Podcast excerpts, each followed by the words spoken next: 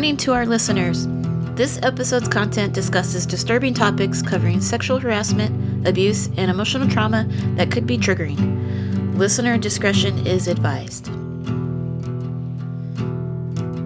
Kim Austin is a stage and production manager at the Yucca North, previously known as the Green Room in Flagstaff, Arizona. She has worked with the likes of Bad Cop, Authority Zero, The Venomous Pinks, and many more, just to name a few. Kim has always led with interactions with the utmost professionalism and kindness with every show, from soundcheck to her last call. Her self made story is an inspiration, not just for our local scene, but women in the punk industry everywhere.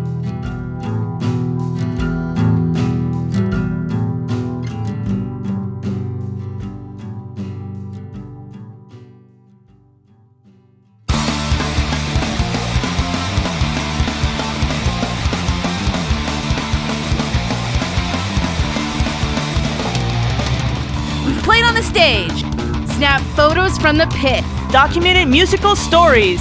thrashed in the crowd, and raged from the back. We are Sound Sisters! Welcome to another episode of the Sound Sister Podcast. I'm your host, Drea Dahl, and I'm here with my lovely ladies. Say hello, ladies. Angela Rose Red. On this episode, we're going to be talking to Kim Austin, production and marketing manager out at the Yucca North, aka the Green Room in Flagstaff, Arizona. But before we bring her in, let's go around the room. Angela, what's going on with you? Well, we have a new family member in our house. Uh, Barnabas Batsy, our beloved pup, now has a sister named Lily Munst- Munster. Lily Munster. Love her.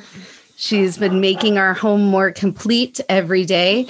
But uh, we rescued her from a local organization. Uh, she was two years old. She's a pug, all kinds of adorable. Uh, we knew we wanted a dog for our dog, pretty much. And I wanted some female energy in the fucking house. So I was really excited. Um, I just wanted to bring this up because I want to encourage people who are looking for other fur animals to consider adopting instead of shopping.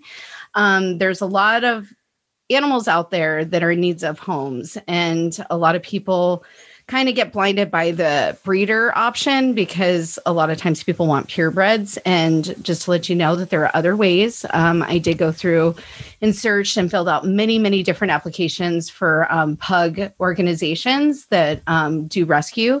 And so I got rejected a bunch, but um, this particular organization, I had to go to their house, definitely masked it up, did the social distancing thing, took Barnabas, made sure it was a good fit but I I'm not gonna lie, I wrote a hell of an application and I was really excited. But I was go- one of many that they were considering, and ultimately she did fucking choose us. Like Yeah. she came to us, like she cuddled with me, like right away. They canceled everyone else after Really? us, and so.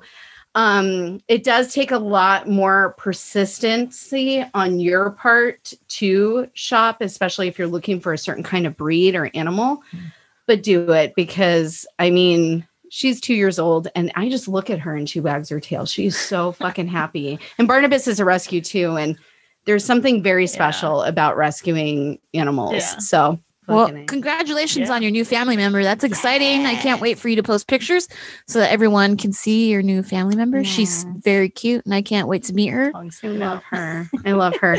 And uh, one last thing that I have an update is another update on my saga of my art room. I know I've talked about this many fucking times on this podcast. You're probably really tired of hearing about it, but I want to say this because I feel a lot of people are struggling with this. You know, I had everything in order, came hurry up, work at home. And then all of a sudden, my art room just became an office, and I stopped mm. creating, I stopped writing, I stopped doing many things. So I did a lot of work to divide up my room. So mm. now it's number one in art space and a secondary office. So there's mm. one section for work, and then the other part were my records and my art supplies so I can party.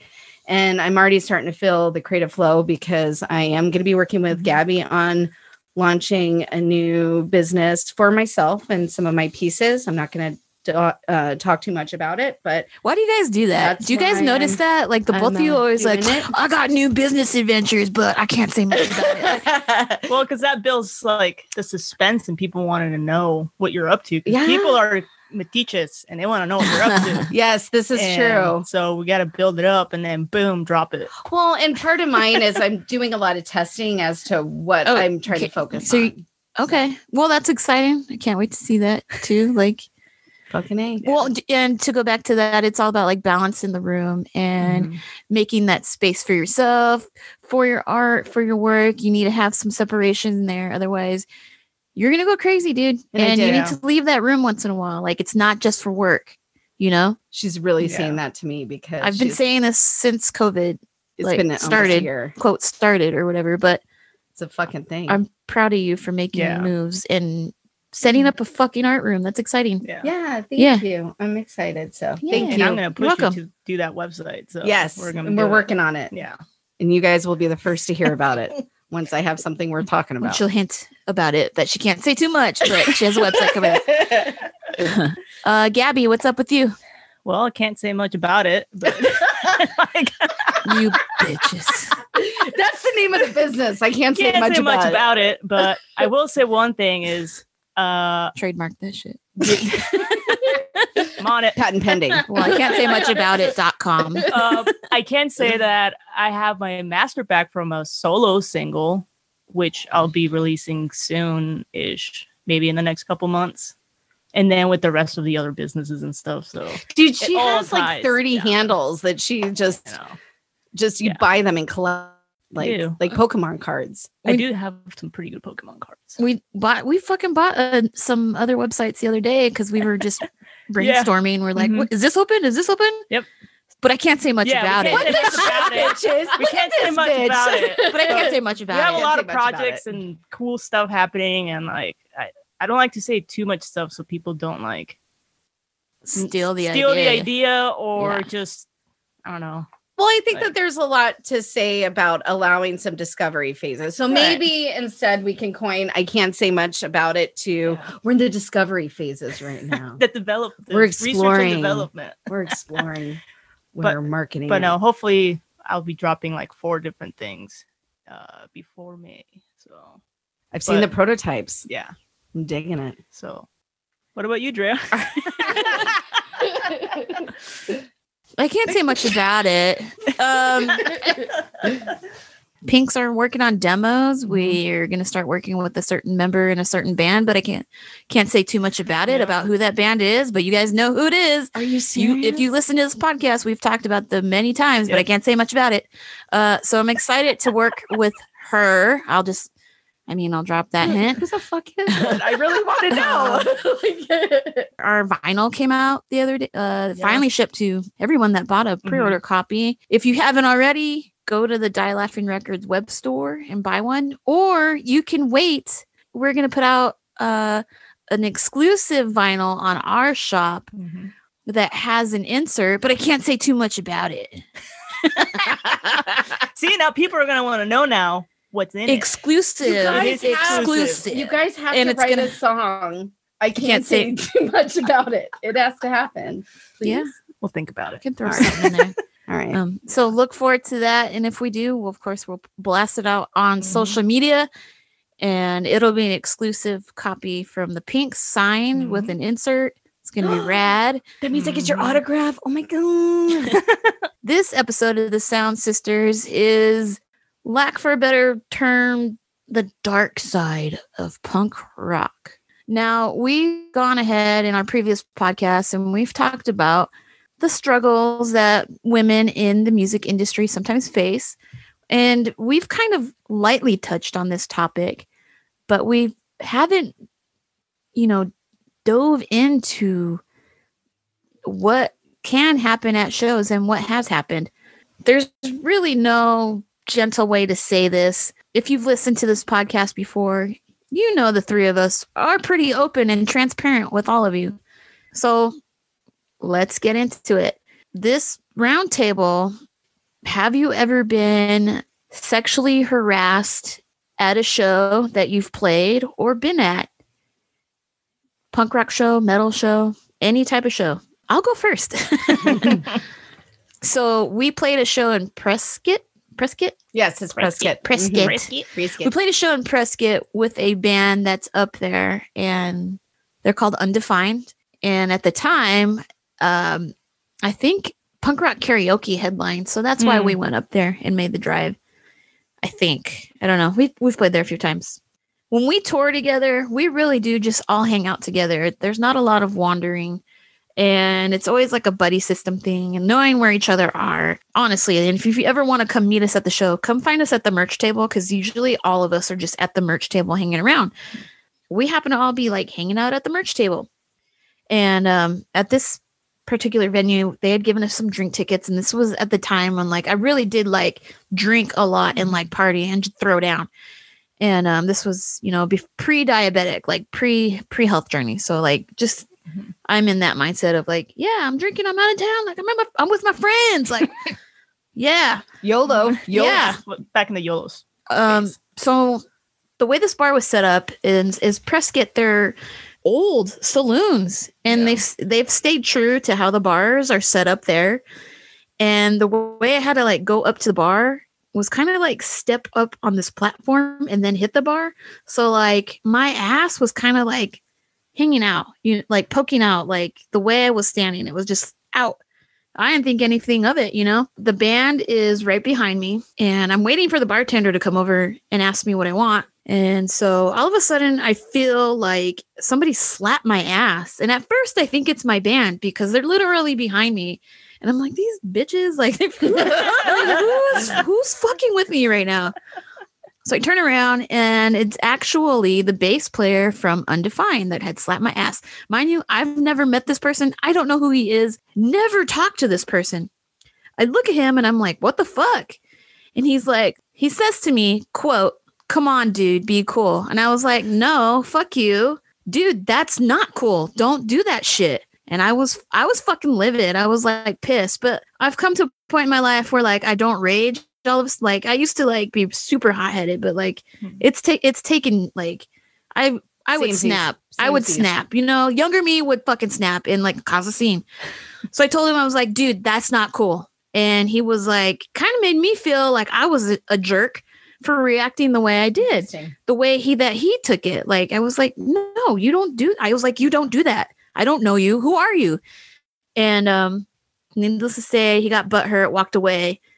Well, I was pissed about it, so I was like, I'm gonna fucking blast this person on my Facebook because that's fucked up, and people should know about this shit. And so hit. But you know what was the weird part about it? his band they all like once i posted that thing on facebook saying Mhm. like that's not cool to like go slapping girls ass at shows that you don't know and like even if you did know them like Mhm. you don't know if that's cool with your friend or not like i know we've talked about this like yeah, friend or not like not cool. don't put your hands Yeah. on somebody that you don't know his band had the audacity to message me and ask me to take down my facebook posts What the fuck? and i was like Yeah. no i'm not i'm not doing it yeah. I didn't at the time I was like, I didn't name him. I didn't even name your band. Mhm. But people are smart and they'll put two and two together and Yeah. look at the lineup and see what bands we played with. so that you are guilty. That's why you want me to take down this post. Yeah. Right? Yeah. So that's the thing with being a female in the music industry is that we shit happens and a lot of the times it's overlooked or people Mhm. want us to brush it under the table or delete it off of Facebook because we need to for whatever reason protect these male, you know, musicians and um why? Why do we Yeah. do that? It's Right. 2021. We shouldn't. I mean, I've had it. I've had it too, where I've been in the crowd and I've had my ass grabbed. I've had like people like, I have I have big boobs. I mean, it, I have people brushing up against them, making comments, doing whatever. Um, I've had where my husband has had his ass grabbed too, and it wasn't like a friend or anywhere else too. So I also want to put it out there that it does happen even with other genders, male genders or gender inclusive. So any gender that you identify, it's unfortunately been it's it's a it's a problem. And and it's really really difficult because I think that when it's n- females were starting to definitely rise up and come together and be more vocal about it. But i even think with like men it's often laughed at or made fun of even more because it's like oh you know they look down on them because like oh you're a wuss. Oh Mhm. you got assaulted by a female. Like oh you couldn't handle yourself. Well what do you expect? Do you expect to, to like hit a, a female or hit someone else because of it? You know it's often frowned upon but i mean i've talked about this instant before too i was i was at a show where um rico was opening lightspeed was opening and it was like skater con and it was a bigger band and uh I was wearing, I had pigtails and I have longer hair and it covered like my breasts, like around my nipple area and there was the lead singer, one of those. What did you call old schoolers? What did you call the old schoolers? Boomers. The boomers? Punk boomers. Punk boomers. Punk, punk The punk boomers, boomer. right? The one of Right. these old school entitled punk boomers, right? Right. Mhm. Yes. And he just like turned around, never fucking talked to him in my entire life, never fucking seen this guy at all. He's definitely a big to doer. Everyone like worships this guy. And he grabs the bottom of my pigtail around on my boobs, like area, and brushes it away and says, What does your shirt say? And this Uh uh Right, and this is- Ah man, he cops a Filski. yeah, but it wasn't, but see, it wasn't really a Filski, right? Because he was touching my hair, right? But it was Right. It was in that Uh-huh. area. And my immediate reaction was, don't fucking touch me. I don't fucking know you. And I Yeah. said that and I got pissed and I got vocal. And he was stunned, like, kind of like, Shocked. how dare you Yeah. say something? But even still, I kind of look back on my reaction Mhm. and younger me, I'm like, Angela, even if he fucking knew you, Yeah. it doesn't fucking matter. right. Right. But that's the thing, too That's correct. that sometimes we're kind of conditioned to brush it off and think that certain things are okay and and also make excuses because in our minds we don't want to believe that someone's going to mistreat us in that sort of way so it's it's not okay i don't care what gender you identify yourself as i don't care what your sexuality is i don't care if it's a joke or anything it's not fucking okay yeah. it's never okay Yeah. I know you've had some instances too, Gabby. Yeah, the one I I still don't think it like it's true. Like when we were playing and that guy got up on stage and tried to kiss me. oh, I remember like that. while we're playing a What? song, like we're we were playing our set Yeah. and he gets on Yeah. stage, like tries to hug me and then like goes for a kiss and I'm like, what the fuck? Like, but I'm still playing because I don't know what the hell's happening. I'm like, is this guy for real? Nobody's doing anything, and this guy's like drunk on stage. Like we're trying to get him off, and uh our former drummer Julie at the time threw sticks at him trying to get him off the stage, and like he just wouldn't fucking get off. And I don't know. I think somebody eventually pulled him off after told him to fuck off. But yeah, that was the thing though. Like everybody was watching this happen. Yeah. Obviously watching him harass her and nobody did anything. Yeah. They were just kind of like Well, I Yeah, think people cool. are, are sh- Staring. uh, like kind of shunned. I mean, I've had it even as bartenders where like a friend would just like Mhm. grab my ass out of nowhere and I and I slapped him and he was like, "Oh, I'm sorry." And shot. It's like, "What? you think that that's a way to get in with me?" yeah. Like no, like I, mean, I don't care what I'm wearing. That Yeah. gives you no right. Gives you no right. so yeah, it's shit like that. Yeah. But I remember that show too. And that guy came up to me because we had somebody that was like blocking his view and like trying to get him away from us. And he said to me, he was like, What the fuck is their problem? And I'm like, You, dude. Like, You're the problem. You're the problem. and he was he was all put out that like like he didn't do anything wrong. Yeah. And like he was just in that mindset. Like, how dare we be upset with him Like, how- harassing us during that set? You know like, what I goes mean? through your mind? Like, oh, I'm gonna go kiss her right now, and she's on stage. Like, So I guess we need to kind of talk about like how do we how do we make this aware so that it doesn't keep happening or I mean, how many times have you read online that a female was scared to say something or you know, yeah, what do you do in those circumstances? Well, I think um, the buddy system, like you said, at Mhm. shows are very, very important. But that doesn't, we shouldn't have to have that if you think in that aspect. right. Right. But We do. I, I guess if anything else, this episode will help empower, even just if it's empowering one Mhm. person to tell their story, speak out, you're not alone, contact the authorities, you know, be sure to make it known. If Mhm. you're around people, be vocal about it. Yeah. Try and follow up. Is there any eyewitnesses that were around so you have a something to stand on? Yeah. I think this year, how last year we were able to be more empowered to speak up against racist assholes and people. I think this year will be more empowering to women to speak up about the abuse or any kind of mistreatment like that. So I think we're heading that direction, but it's still a sensitive subject. It is. sure. It's it's already ha- it's like Mm-hmm. happened a little bit too. Like even in the movie industry in Hollywood, like Rose too. McGowan, such a huge advocate for like calling them out, calling them out. Like so you can see like in other industries where you can yeah that shit's definitely happened, but I mean music scene it's get it's getting there. The whole thing is like I under yeah I understand your might have like you, you laid down some foundations for punk rock and that's great you know you you put out some great records but if you're a fucking shitty human why are we protecting these kind of people? You know what i mean?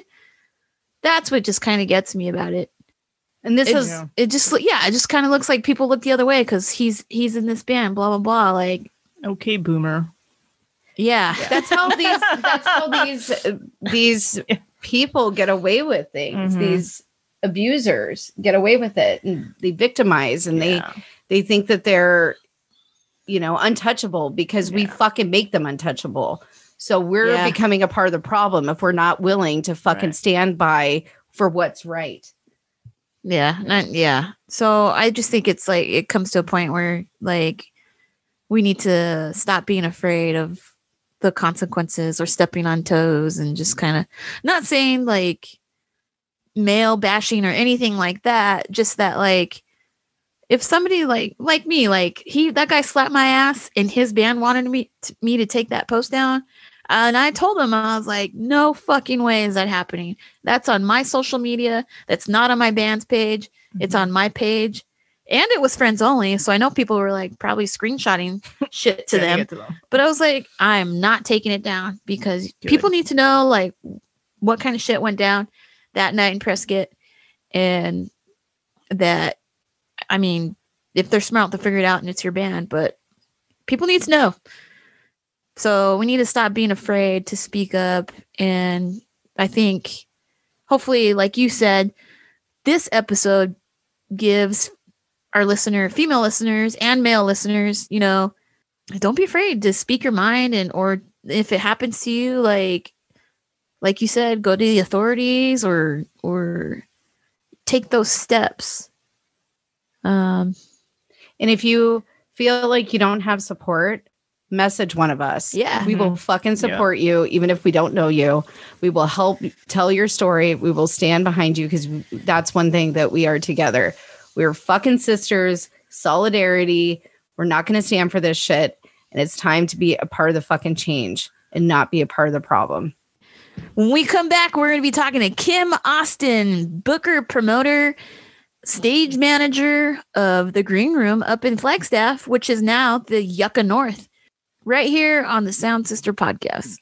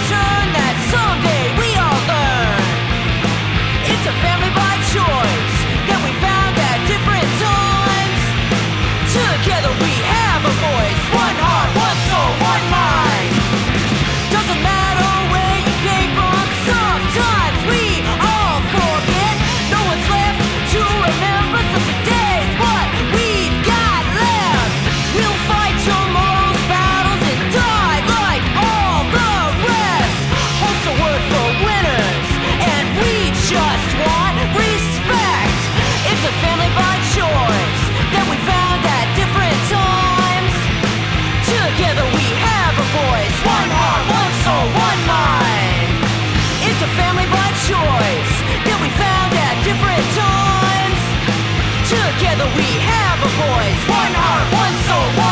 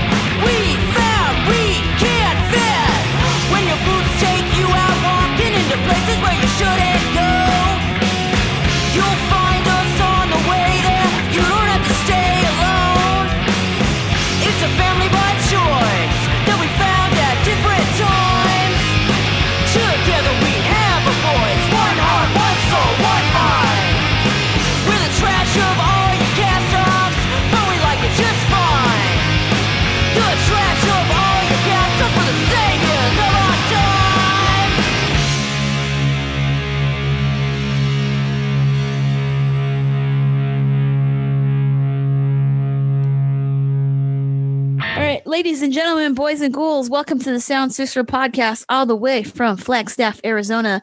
Kim Austin. Hi.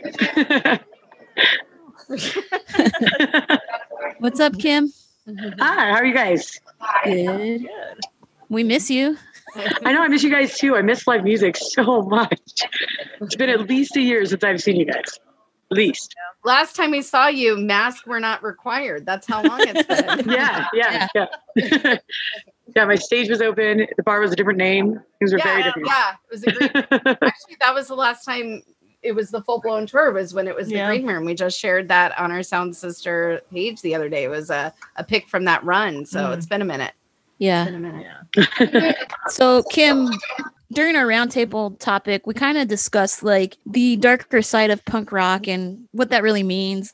You know, all three of us have experienced some kind of sexual unwanted advancement, uh, whether it be at a show or like going to a show, playing Sure. I understand that you've you've had some encounters in your line of work, and there's one specific one that I really want you to just take the time to kind of discuss on what happened. And if you're listening to the podcast, we're not going to say his real name. This guy's he's kind of known for being trigger happy on on lawsuits, and Yeah. uh, we're we're super DIY, so we've kind of- you know at this point we're not going to try to take you know go to court with him. So we'll call him Dale Dixon. And if you're punk rock and you know about early punk rock in the 80s, you might know who we're talking about. Huge Yeah. band. You you could consider them, I mean, legendary at this point. What their music has done for punk rock and the foundation it's built. Kim, I'm I'm just going to let you, you know, tell your story and we're we're here for you. So, Absolutely. Yeah. So again, like she had said, the um, about being kind of prolific.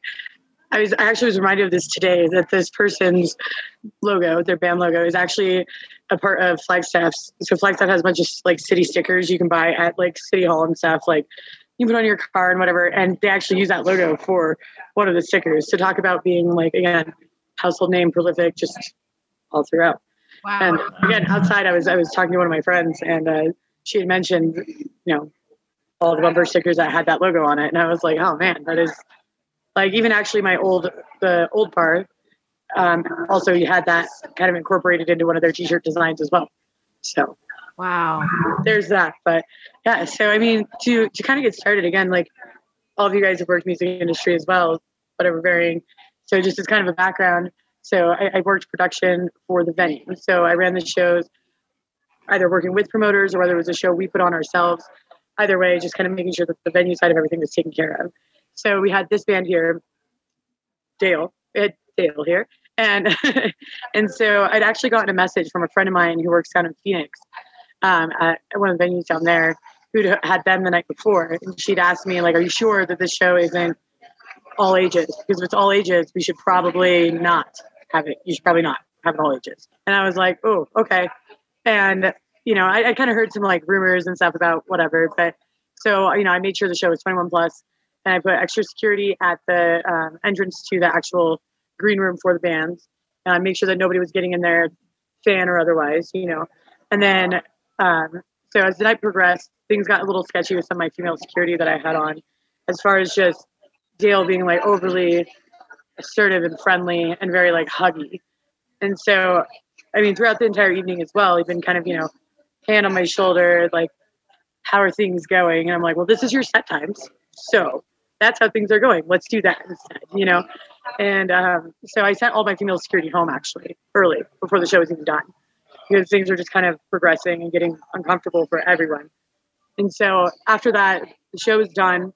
And so the if you guys have ever been to, well, you guys have, but for the listeners, um, the bar the bar that I worked at, the music venue, the back half of the, the bar we would separate with a big curtain when shows were done, so bands could load out and things you know kind of get settled back there, and people still had access to the bar and could drink in the front half of the venue. And so we'd already pulled the curtains, and so I was went to you know, and then like all the like information he needed, all the different like paycheck stuff, all the different you know settlement sheets, all that, and then was going to leave. And he was like, "Well, I, I would like a hug goodbye." And I was like, hmm, "All right, whatever. The night's done, so I'm going to drink after this, and it is fine." So I just went to give him a hug and kind of like the side hug. And so I got pulled in super close, and was I mean to the point where I couldn't move. And then he tried to kiss my neck, and I was like, "All right." So my first instinct is to kick a guy in the ball in the balls, basically, right? Like me, but I was actually too close and too tight to even be able to do that. So I was like, "Fuck, just can't." Just like, what do I even do? And it is it is really important to note too that the um, the guy who's selling all their merch and kind of like he wasn't the tour manager because I actually looked up and technically there was lead singer at the time was the tour manager for this this tour, but the the merch guy had been acting more or less as throughout the you know whole evening. So the, the merchandising guy was standing about three feet away and just standing there. And so I was like, I need you to stop and let go.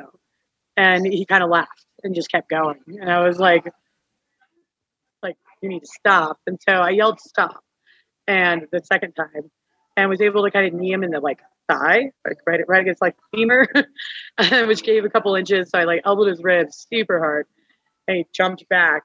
And then my my sound technician was in the sound booth, a couple probably about 20 feet away, and he like heard me yell stop, so he jumped out and ran over and was like, "The fuck is going on?" And so I was able to get out the front and go.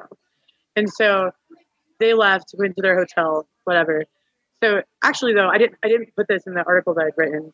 About an hour later, a cab rolls up, and um, the I believe it was the drummer and one of the um, roadies came back, and they wanted to have some drinks and stuff. And so they get out of the cab, and I was like, I was pissed at this point, like just good and mad.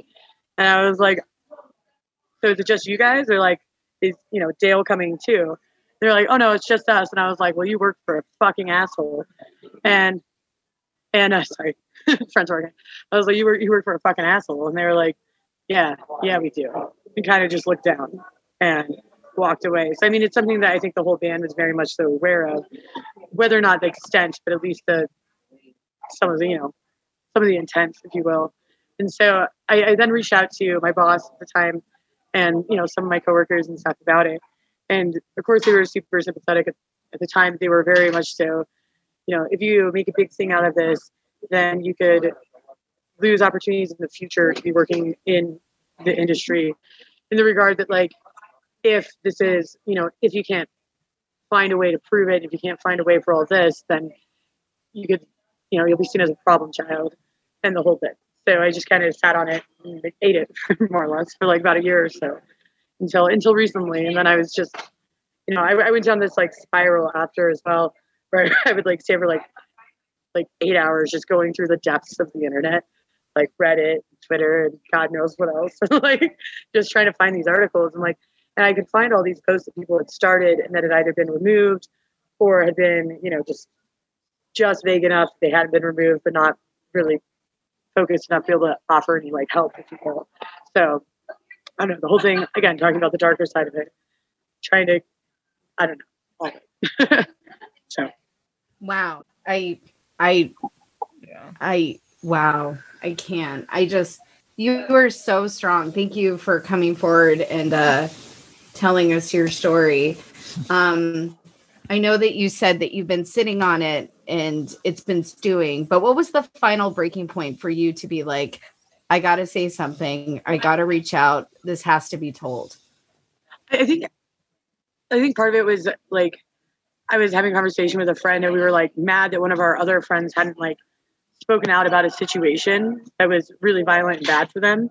And so we'd been serving this person who'd attacked them and unrelated altogether. We'd been serving them at the bar as like a patron for years and we had no idea that this person was violent and like had done these like things and it was just, you know, and then we were like, man, but that person did it again and again and again. And so at a certain point, it's just like by staying silent, it's just adding to this. This man's been touring for 40 plus years. And so all this silence, I mean, how many people over 40 plus years had this experience, you know? and me like being kind of like frustrated with my friend for not telling me. And so that, you know, was serving this person. I'm like, fuck, that's the exact same thing that I've done. The exact same thing. You know? Mm-hmm. And it was like so at a certain point, like, you know, it shouldn't have to it shouldn't have to be like the victim's responsibility to do something, but I mean, fuck, something has to be done, you know. one of the most you know heart-wrenching parts of your piece that we're going to actually release on our website talks about looking at the bruises the next day and just you reflecting on that i mean anyone grabbing you without any consent is wrong but you multiple times vocalized to stop Mhm. Yeah. I wonder what would have happened if you didn't kick him, you know, or try to knee Yeah. him. You obviously Definitely. had sort of like self defense um triggers that went off inside you. You're right. Thank fucking goodness that that happened. Yeah. But Yeah. how much would that have progressed? And the Exactly. and like I, I mean and you know i'm 30 years old and i've been around like people quote unquote rock stars and like you know people whose music i grew up listening to and kind of so you know but imagine i hadn't been and i was 18 and my first experience ever meeting somebody famous and you know being in a situation with them and what if i was in the alley instead of in my bar what if there was not my sound guy around what if there was you know there's just so many like potential like instances where God knows. I mean, fuck, you know, like it could have. It was just you know situationally, I got lucky in that regard that it was a place that was my home, that I had friends, that I had staff, that I had, you know, the whole bit. But you know, I'm sure there's a lot of people who have the same story but with a very different ending. right. And probably with the same dickhead. Sorry, I can't think of even a word that like represents him. Infuriates me.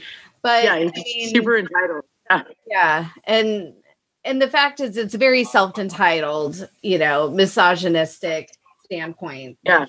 hold so obviously, I mean, something that struck me about it a lot too, and and it's and it's not me being like ego filled, like I run this show and whatever. But I mean, but gen- like genuinely, I was running the show. I was the person paying them. I was the person doing all this, and like the amount of like, for lack of better wording here, the amount of balls that it takes to look at the person running your show and the person who is paying you in a bar that is still open with witnesses and assume that you can just it doesn't matter like that level of confidence is something that's like super startling because i feel like at that point he's gotten away with it for so long that that confidence level is just like egregious. Like i don't even you know. And that was again something else that like really struck me that i was like man this man has been doing it for so long that he doesn't even he doesn't feel like he has to even think about what the consequences could be you know, like he's untouchable. I don't know the whole thing. Fucking untouchable. And that was one thing too you know when first uh, approaching uh drea about this to try to get your story out. It was like instinctually like what can we do? How can we support? How can we open this up and make awareness not just for you to heal but then for other people to identify and hopefully Yeah.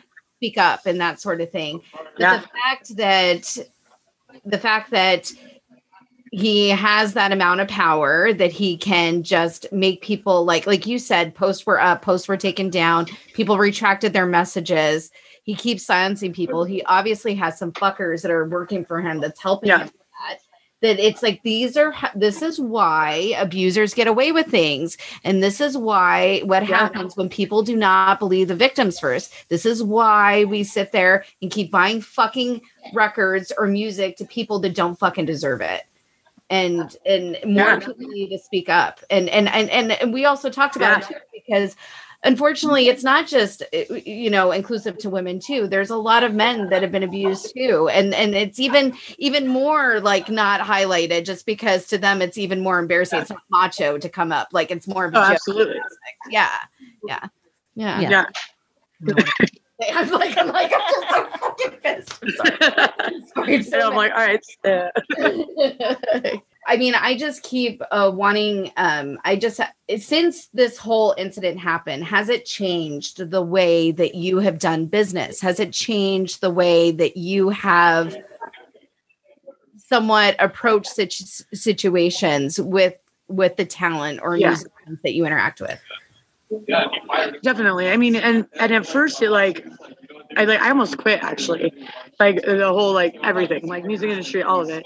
Like the the weeks, like about about a week after we had our next like kind of big show, and um, I will name these guys because this is super positive.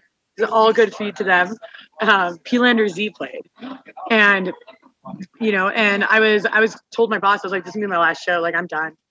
And I was sitting there, and you know, I ran everything, and I was I was very like, so before something that I kind of prided myself on was being super hands on with everybody who was in the band, whether it be the roadie, like everybody who was part of the tour, you know, making sure that everybody had their like whether it be as simple as drink tickets, but also this is the schedule, like this is what we're gonna be doing, like if anything came up, you know, just being very like available and very personable. And I, I definitely changed to brisker, like just business. And that was that was disappointing because that's something that I love about like industry is being able to have, you know, these friendships that you build. But so I was working with them that night and I'd been very brisk and very like, this is your set time, this is your accommodations, this is, your writer, everything you need, got it. That's it. And so at the end of the show, or like towards kind of the end of the show, I was watching, we had a small crowd and it was like 20, 30 people. And they they all like just were sorry. They were they were all uh, just having this like beautiful moment of like when the when the crowd connects with the band. And you know, they're like, wave your arms and everybody, you know, goes crazy and like and just seeing such this like beautiful moment of music mattering to people again. And I was like, okay, fuck. And like that is actually the only reason I stayed was that show. And I was like, okay, fuck. Like this is why I do it. This is I can rebuild on this, you know. But it did. It changed from there. It was like you know, it changed all of this to, you know, I had bands and I had agents and I had promoters that I worked with that I was like, these are safe people.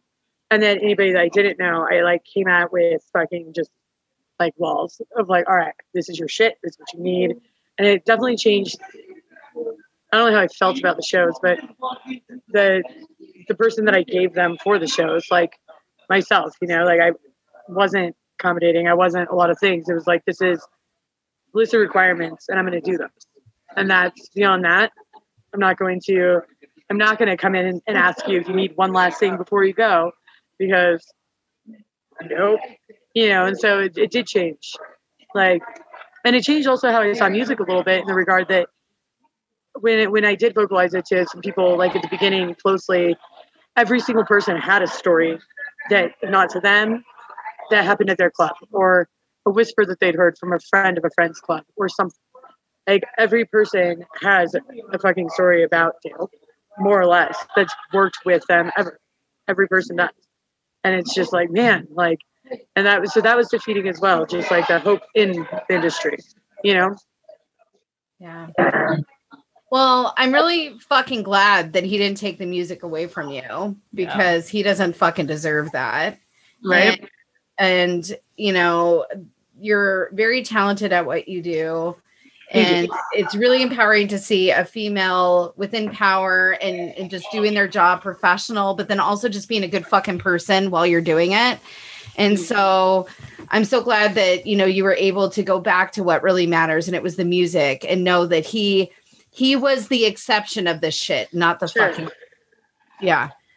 So Well, and to kind of like back up on that, it being in a female band and then dealing with someone like Kim, who is female, it makes it easier for us to feel Yeah. comfortable safe. Mhm. Yeah. and safe. So, Kim, we need you in this Yeah. in this scene. We we Thank you need very much. That means a lot. Yeah. yeah, I can't even imagine like you know, I'm I'm stable and at my home venue, right? But I, I like going to a different venue every night and having to like fi- you know, figure out kind of who the people you're working with are and all that, I'm sure has had its own like whole lot of things, you know. Like I, I I have the like and it was something that I was thinking about too. I was I was grateful that I had my home base, my home team. So I'm sure it's tough going out and not knowing what the fuck you're gonna get, you know? Right. And it's kind of hard. Like it's it's almost like in your own home, like being disrespected. It mm-hmm. was like Well, okay, and like so funny side note, I actually lived above the bar at the time, so it literally was my house. so side note. yeah, so it literally was my house. Yeah. Mm-hmm. Yeah, I, li- I lived in the upstairs. Yeah. you worked how long? How long have you been in this industry? So I, I've worked. I, I've worked at the. I mean, name change now. I mean, I worked at the Green Room for four years, and now now it's check. It's five years total. It's I've been I've been working at the bar for five years, um, and it's always been a full music venue the whole bit. And it wasn't until about two and a half, three years ago that I started doing um, production. So I did work doing security as kind of just a side gig because I like I do accounting. So I was doing accounting at another like motorcycle shop, whatever, and I was just doing like side side nights or whatever, a couple nights a week doing just security for a couple of shows, and then um, I left that to do full time shows basically. So again, about I guess two and a half years, three years, roughly. So I, I, do remember my first show was the Maine, and it was and it was a sold out show, and I was terrified out of my mind. But I, so I'm again, I think about three years now. So. Well, I oh. just want to ask you one one last thing in regards to this shithead situation that happened. If you if we have a listener that has been through not only a similar situation with Dale, but any other any other situation, whether it's like they Yeah. What what would you like them to get out of your story? What would you like them to leave with this story? What would you like to tell them? I, I I think that one of the things that again sitting on it for a year was because even well-meaning people who genuinely love me and who were trying to do the right thing, they talked about what it would take out of me to come forward, and you know, and what what the retribution of me coming forward was. And I like I think that's a thing that a lot of people part of why people stay quiet especially in this industry because it is small knit, you know?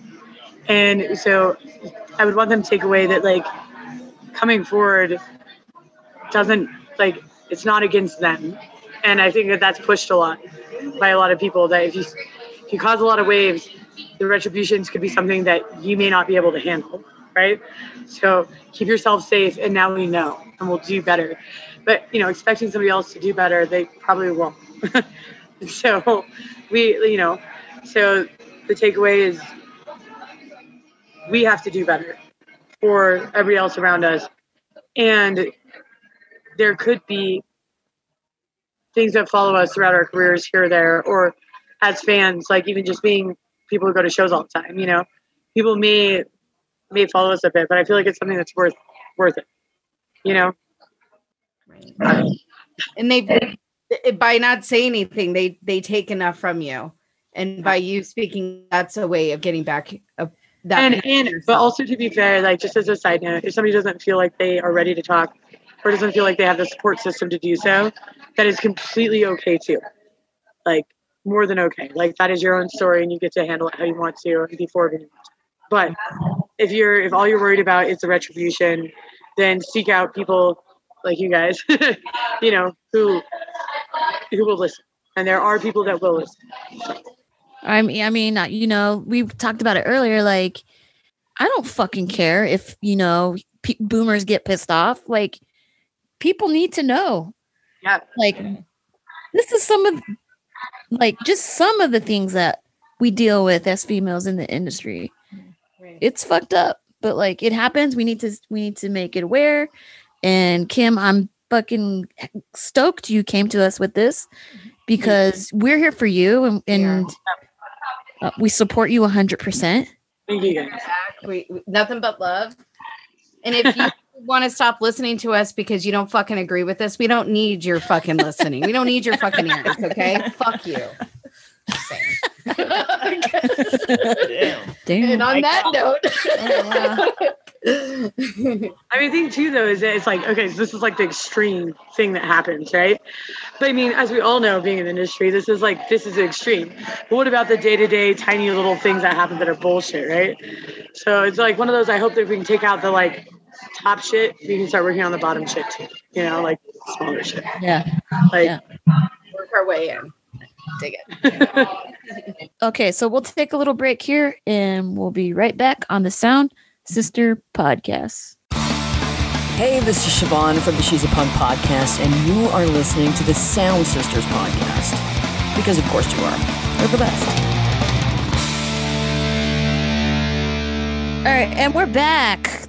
so we're actually going to transition into the funner side of the Sound Sister podcast, you know, because that fucker does not need a whole episode Mm-mm. dedicated to him. And Kim, you have a lot of great things going on, a lot of amazing things you've done up north at the Green Room, aka the Yucca North now. Yep. Um, booking, promoting, working with bands. Yeah. We want, you know, let's talk a little bit about that. You said previously you've been working at the Green Room for four years, right? Yeah, four four to five, roughly. Had you done any kind of booking before that, like DIY style? Did no, you go I mean, to not really. I, I I like grew up in like punk houses and like so when I was like 13, like I spent a lot of time by myself. Like family and family unit was what it was, and so I like spent a lot of nights like kind of just like where do I go, what do I do, and so I started going to punk shows and stuff when I was like 13, and uh, like this old town in Nevada that I grew up in, and I so I was just kind of wander around and find like house shows and whatever, and so I like again, well I hadn't really done booking and stuff like. I, I spent a lot of my like early 20s like living in punk houses so helping soundproof the windows with shitty mattresses and foam pads and like doing shows there whatever you know and so like that was kind of my first introduction like introduction really into like the production side if you will of like punk music and that kind of thing Yeah. and i had one of my old roommates was did all the booking for um, the hotel monte vista which is also flagstaff And- Yes. Steve- so props to Dirty Steve because he's a fucking great dude and he's a great like booker, all the things. But so, you know, I, I started to see a little bit more of it from that side as I was kind of doing security and that. So, like, so I always wanted to do music, and I'm a musician myself, but I hate performing and I have terrible stage fright.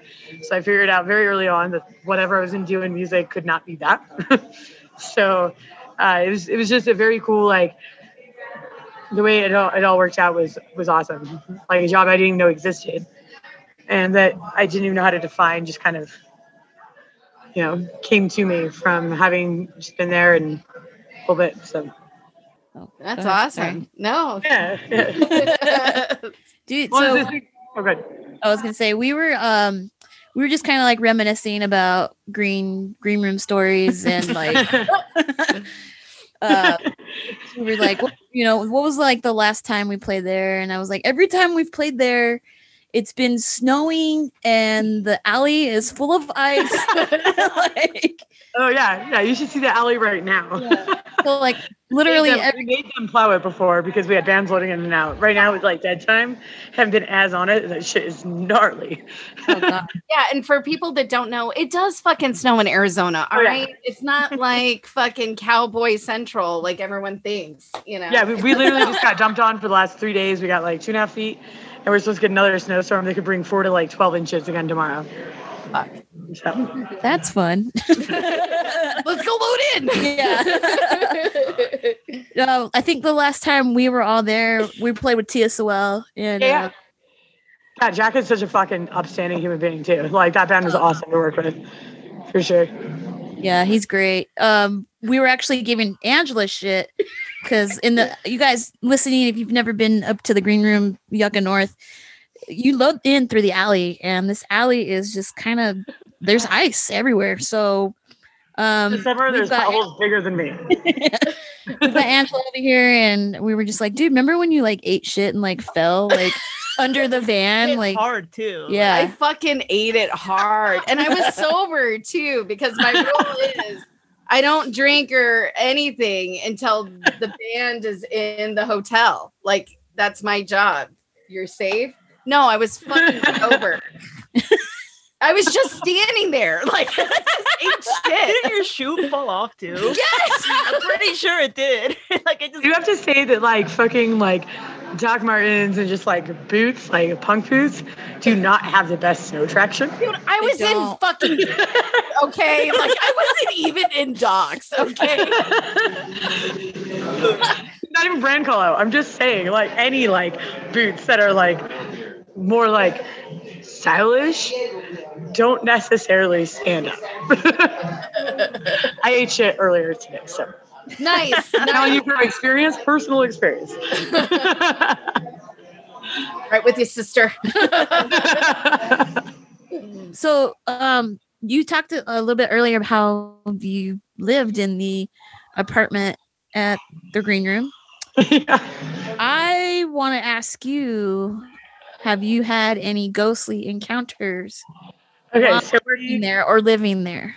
okay, so we have all of all of downtown Flagstaff is supposedly very haunted. So like the Hotel Monte Vista is like kind of the big one when you like look into it, right? That they have like all these Yep. ghosts, like whatever. And then fun fact, there's actually there used to be tunnels that connected all these old buildings to the fucking train station, right? Super creepy. So at the Monte Vista, if you go into their basement, like where or like their uh, downstairs liquor like storage area, there's actually this tunnel that leads off that leads down whatever else. And so they're super creepy. And pretty much all of them have been closed down since then. Like they have like metal grates in them and stuff. And they called it a Black Widow inf- infestation. I don't know. So I've never been able to actually go through all these, but they like, they apparently really exist. And so, but again, that being said, like almost every downtown building in Flagstaff has like some like unique ghost story. So the one we have here, uh, we we we named him. I don't know his real name. His real name. We named him Jeffrey. And uh, so he was always in like kind of the back like area by the backstage, and like kind of by that back exit door and stuff and whatever. And they're like, so there was just again, every person we have who's like regular who does like any sort of like psychic stuff or whatever, they're like, well, but he's not an angry entity. But so there's this one girl that used to work here, and she was great. She's like the crassest human being I've ever met in my life. And he had it out for her, this ghost did. Like we would be like standing there after hours, like sitting on the bar, like having our shift drink before we head home. And all of a sudden, like a serving platter from like a shelf would come flying off and like at Macy's head. And we were like, shit, Jeffrey doesn't like you at all. like things like this would happen all the time to this poor girl, and she was she was just like, "Fuck this ghost," like, man. but yeah, so Jeffrey's the only one we've ever like really given credit to, and like I personally never like had anything, and living upstairs like. Truth be told, though, I mean, there's so many noises that this building makes that God knows, like God knows, I can sleep through anything, so I never really like. But there's yeah, Jeffrey is our ghost. So, what up, Jeffrey? Jeffrey. right? I know, and we're right in the corner too. This is, this is right where he enjoys life. So, this this was always his stuff. in the snow. Jeffrey, yeah, Jeffrey pushed me in the snow. I was just kidding. It wasn't me. Um, I well, dude, I hear Jeffrey and I think of that scene in Get Him to the Greek where he's like oh yeah, I love that movie so much. the furry wall. the Jeffrey. Yeah. Yes. anyway, so I gotta know some. Great. I gotta hear some fun, like band, funny, crazy stories. You gotta have some. Okay, so I'm not going to name the band because they might get mad if I do. but um, so there's this rockabilly band down in Phoenix who are good friends of mine, and like I, I can like mouth it to you if this video is not going to be like. yes, yes, his mouth. Okay. Yeah, we already, we already. Okay, all right, all right. Before you our even buddy, our buddy with the weirdest name that should have like, you know. Okay, so he stayed up and drank with myself and Brandon one night until like eight in the morning, and so his band's getting ready to load out at like nine or ten, and he goes and sits out in the alley while they're doing a loadout, and he just leans against the wall and sits with his legs straight out in front of him and passes out. Another car ran over his legs going through the alley. He didn't wake up. He didn't wake up. He didn't remember. So his bandmates got a video of his legs getting run over and sent it to his wife. So his wife is like, "All right, next time you come to Flagstaff, you fucking can't hang out with Kim and Brandon." we were like, she was fine, no broken bones or anything. But yeah, dude, I've de- I've definitely heard this story from the girlfriend, like from the other side. Yeah, How yeah. Yeah, yeah. That was that was a good one. Uh, girlfriend, it was a good thing, good company, I guess. Oh my god. How do you not know that? like, the fact he didn't wake up is what truly perplexed me. I was like, "Wow, I'm a deep sleeper, but you officially have me beat, sir." wow. Can't Oh, hang. man. All right. Yeah.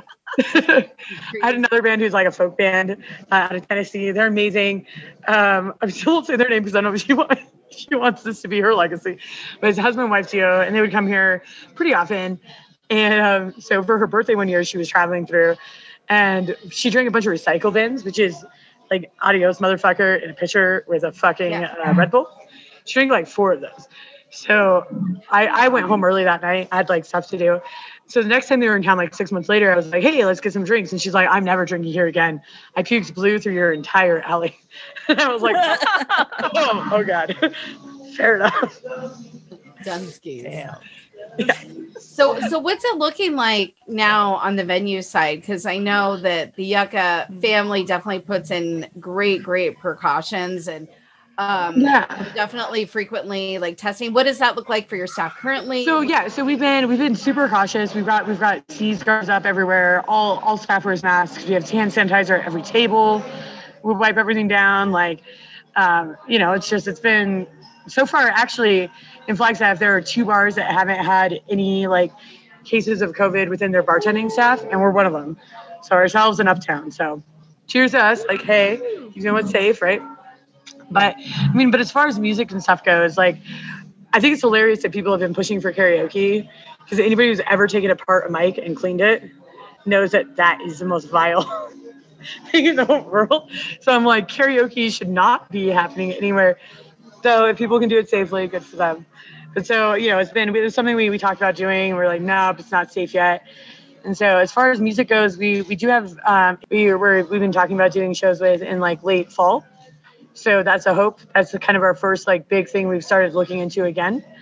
But you know, but so we've been looking, we've been talking with other bands, and so we still work closely with Yucca South, obviously, and um, their their um, talent buyer. But uh, Casey, the new owner, wants to do some stuff that's just us two, if it works out and whatever. So I mean, you know, as things get closer, we're gonna be working a lot together, and with Ben and with Yucca South and all that, and try figuring out what we're gonna do next. You know so they, they still want to do music they still want to do a lot of it i think it's going to be a lot like we did six shows a week for better or worse and i think we're gonna doing more like three and a little bit more like like less of the kind of random tuesday metal and a little bit more of the stuff we can actually promote right. Um, and then you guys have Bat Arcade up there now, which is fucking phenomenal. yeah So what So- are you guys doing to keep that safe for arcade games? say what For arcade games, like, do you guys have a protocol just as far as sanitizing? Yeah, yeah. So, um, so the person who uh, runs all the like arcade stuff, her name is Rachel, and she her company is called Electric Bat Arcade. She's rad. So she um, she's brought up. I think we have like I think right now I think it's like 16 different arcade games, and so as soon as everything lifts, we'll still have those games. Right now we've got them spaced out six feet apart. We've got like bleach wipes on everyone, the whole bit. You bleach them out before you start. You bleach them out when you're done. So yeah but as soon as it's done we're gonna basically like i know i know i showed you guys kind of a very i'm sure choppy video of what what it looks like but we're gonna be able to um, condense all the machines right now again they're spaced out so we'll be able to condense them and do the whole bit and make sure everything's still you know so, So is there still a stage back there or no? there is there is it's just hidden it's just hidden by curtains Oh, yeah, so all those curtains come down and the stage is still there. Um, and then the sound, again, we're doing new sound system, the whole bit. Um, lighting's gonna be upgraded as well. So it should be, again, well, well needed. So it'll be good. Well, I have a very important question to ask you. Okay. Um, it's extremely serious. Um, if you were a burrito, what kind of burrito would you be? I think I would be, okay, so a Like rice how and she beans didn't, she wasn't taken aback by it. She wasn't. She didn't think it was fucking weird. tell you. She's like, oh, Yeah, I- she was like, I, I, eat, I eat a lot of burritos. Okay. my girl. Mm. okay. So I think it'd be like a simple rice and bean base. 'Cause You gotta have like the like fundamentals in there, right? And then probably something charbroiled because I like like grilling and kind of the open air aspect of that, right? And then all the fresh veggies, all of them. But then it has to be drowned in cheese and sour cream and all the sauce. nice, Yeah. nice. Mm. I don't know if that's what I would be or if that's what I would eat, but either way. I mean, is there a difference? I mean, right? It's, it's the same thing, really. He'll eat it too, obviously. Um, dude, is there? Can you think of a time when you had a band that just had the like most ridiculous rider? Mm. oh, God. so, honestly, not really with us too much because most of the like deals that we would work out with agents, being kind of a mid-sized venue and small, like we weren't technically a production company, we were just a venue, right? So not really with us as much because by the time the agents like worked it out and stuff, it was reasonable. Like we, we had their low end production costs, like as far as like what they were doing with lighting and things like that. But when I would have when we would uh, um, rent out to different like promoters and stuff, some of their shit, I was like, somebody bought a panini press for a band one time, and which is actually now used in the kitchen. So props to that. And somebody bought a waffle maker one time. Uh, somebody asked for six like cases of um and I, I cases is probably the wrong word, but it said on the thing six cases of local IPA not to exceed this percentage and not to be hazy. And we were like, again, not our rider, it was the promoter's rider, but still, like. and then somebody at one time was like, well, our agent didn't put it on it, but we actually need acid for our rider. And I was like, What? so Nice. No. so no. That's And- waffles. I mean, paninis are just delicious. So right? Yeah, I get it. I get it. You want you want to smush everything into perfection. I get it. We also had a band send themselves weed one time um, to our our building, and it got caught in the mail. so all we got was the letters that had been confiscated. So when they showed up, I was like, "Here's your package." Like, didn't work out so well for them. Like, and the reverse address was like one, two, three, four, your mama or something. And I was like, oh god. they're all They were they were they were bummed out. They were they were sad. No weed. Do you got my package? No, you'd be a lot cooler. if you did. I have a postcard about your package. yeah. you know what's a good idea? Let's mail it, guys. Why not? A bunch of weed. Yeah. Yeah. And especially like okay, so like if they if they weren't going to look, your like your return address being one, two, three, four, your mama, like they are gonna look now. They sure as fuck are now. like that's sealed your fate. Gosh. Yeah. It's so good. I don't. I don't know. I don't. Yeah. Dude, when when uh when shows come back and everything's safe, is there any like dream band that you would love to book or have at your venue? Oh man, like there's it's cool. so if you, it's cool if you say yes. That's cool. Okay, okay, so something I've actually been like talking a lot about doing is starting my own production company when things kind of get settled and like figuring it out. And like Do and it. through a couple of drunken nights, I came up with a name. It's gonna be Vetted Productions, right? So having bands, agents, people that are vetted, so so to speak, that aren't awful, and and starting to do some more like Southwest stuff. But I mean, that's still a ways down the road. But so it's something that so those are kind of the bands I look at. So honestly, very much so, you guys are one of those bands. Sowell is one of those bands. Like you know things like that, like bands that I just know that are whether or not like ideally we want the draw to be huge obviously but more than that like i want to make sure that every venue they play at is safe and every that type of thing you know so we can kind of slowly get this shit like knocked out but i like i don't even know. I just i would i would go to a fucking terrible country band a terrible country bar right now to go see some fucking live music. Like, i don't even care. So Kim, so you think going forward with the whole COVID thing, and you said about karaoke and microphones, you think you guys are gonna start requiring bands to bring their own mics? Uh, I like honestly, I have no idea. I doubt it. I doubt it because there's so many. I mean, but I think it would probably make our sound sound guys' job a lot harder. Like fucking take it apart and watch that foam every day. like, you know. But I mean, honestly, it's not necessarily a terrible thing if everybody's a little safer along the road. You know. Yeah. But yeah. Well, let's herp. You know. Wow. Mic drop. and Angela. The new shirt. Lot Lesnar.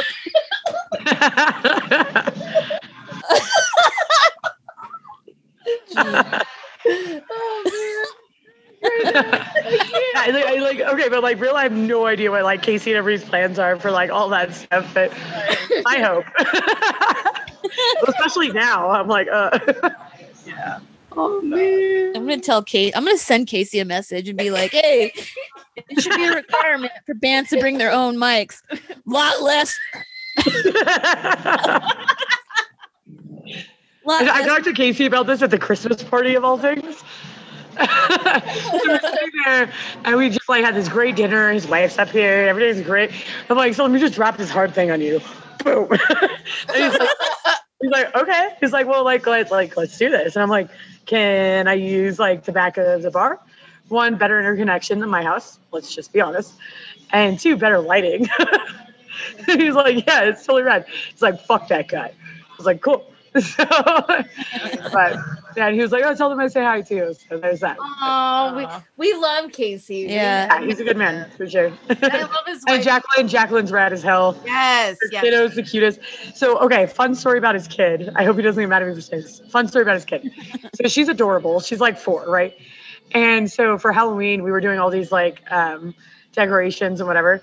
And so we had all these like weird, creepy looking like like bleached out baby dolls with like black circles around their eyes. And she collected them all and she called them her dead dolls. And she would, was, was reading them stories and she loved them. Oh, So Sophie, my kind of kid. killer, my kind of kid. Solid. Yes. He's so cute. On my wavelength. I dig it. Creep. And not the herp, right, guys? uh, That Um, should be the intro. to the episode. lot less Jesus. Um, for my own curi- curiosity, like, what made you reach out to me? what is my what? What, Sorry. did, what made you reach out to us? To So, all right. So I had like this idea that if I reached out to people kind of vaguely, people that I'm actually friends with, though. I mean, not not like hit up a band's Facebook, but people that I actually like communicate with, right? So I sent I sent out a message to probably about like 20 people that I know, like in the music industry. Some of the people I didn't think had anything like were you know had connections or whatever. It wasn't even necessarily about that, because I wanted to make sure that people in all the different like areas of it knew kind of what was happening and i wanted to call them out in a way that was that was also talking about a solution right? So because i was like i have no idea what everybody's into. Like i didn't know you guys did a podcast till then. So i'm stoked to know that now you know? And so I, I reached out to people that I, I thought people that i knew gave a fuck about the music and not just the industry right? Because there's a big difference there. People who care about just that and people who really genuinely care about like their audience and their themselves and people they work with. And that was you know so you guys were very much so on that list well, we got your back, dude. we do. thank you yeah i've got your guys' back too like i appreciate this very much We appreciate you.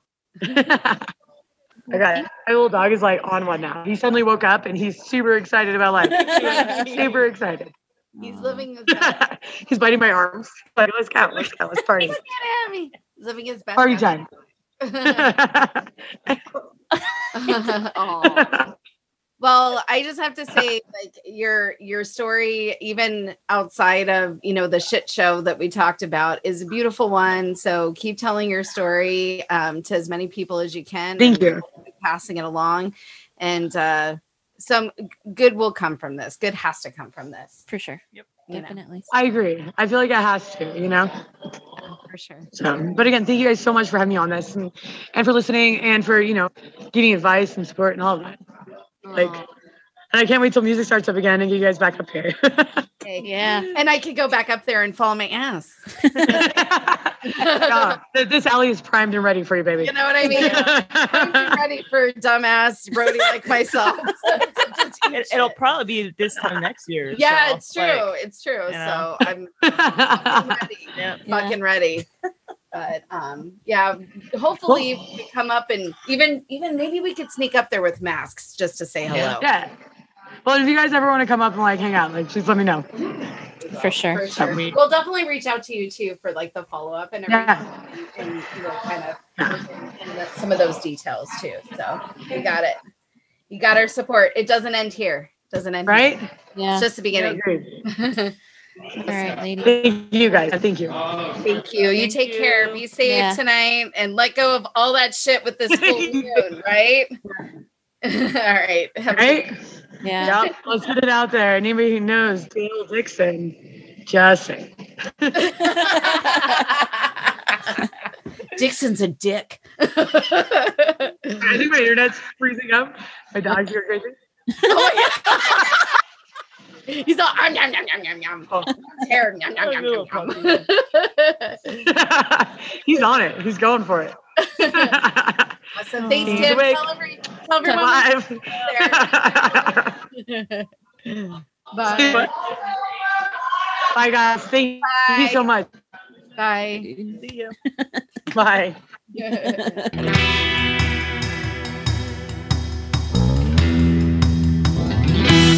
If you or someone you know has experienced or is currently suffering from sexual abuse, there are resources that can help. Contact 800 656 HOPE to be connected with a trained staff member from a sexual assault service provider in your area. Remember, you are not alone. Support is out there. Stay strong.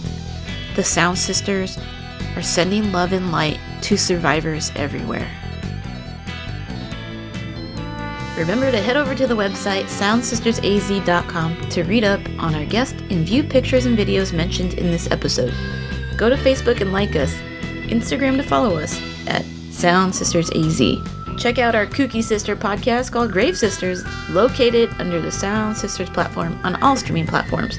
Check out older episodes on iTunes, Spotify, Stitcher, and Google Play and leave us a review. Don't forget to hit the subscribe button. We have new t shirts on our merch shop over on the website, so go get one. Once again, thank you everybody who still supports the Sound Sister podcast. It really does mean everything to us. You know, on, on that note, this is your host, Drea Dahl, signing off with my lovely ladies, reminding you to keep your eyes on the prize, always do your best, and wash your hands. Thank you. Good night. Bye.